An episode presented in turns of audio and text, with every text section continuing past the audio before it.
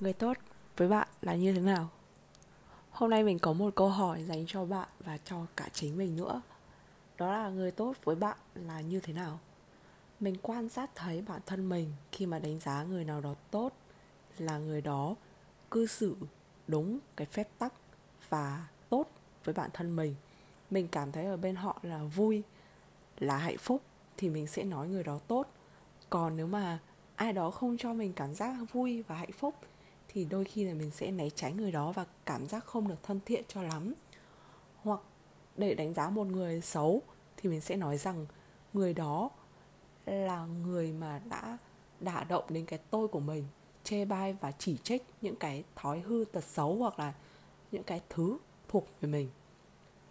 Vậy nên mình bật cười, mình nói rằng à hóa ra khái niệm người tốt với mình đó là người mang lại cho mình cảm giác hạnh phúc và cảm giác thoải mái.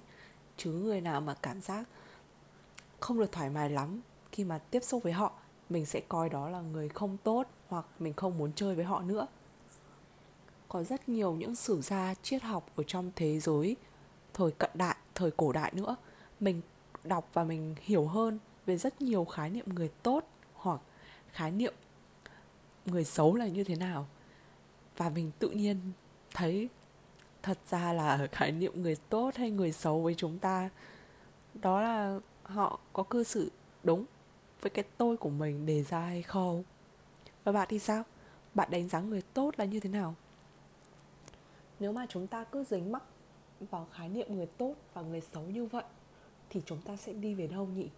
Bạn đã bao giờ tự hỏi điều này chưa?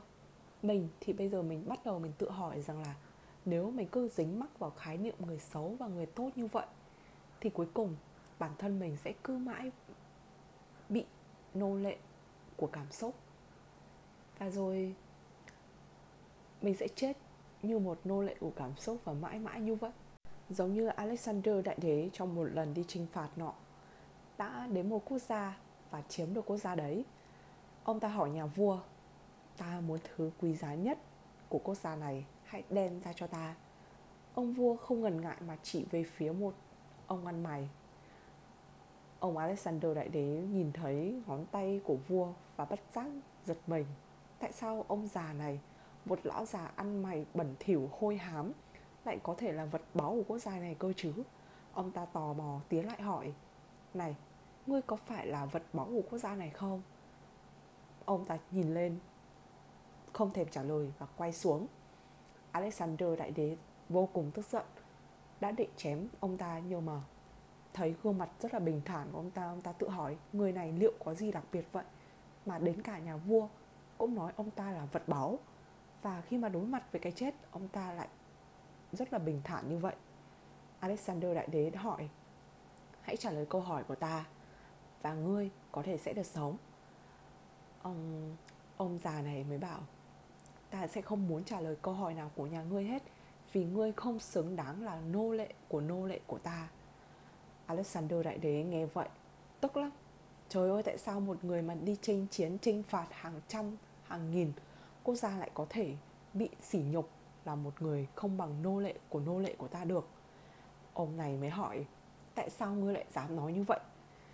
Ông ăn mày kia mới trả lời, ngươi hãy tự hỏi mình đi, ngươi là nô lệ của cảm xúc giận dữ, còn ta giận dữ chính là nô lệ của ta ta có thể sử dụng cơn giận của mình bất cứ lúc nào.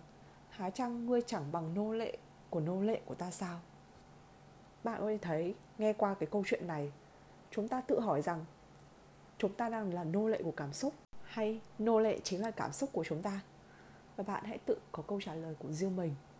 Hay, mình chỉ muốn tự hỏi bản thân mình là người tốt và người xấu. Nếu chúng ta cứ xoay vần mãi trong cái khái niệm người tốt và người xấu như chúng ta đang là, thì chúng ta sẽ đi về đâu nhỉ?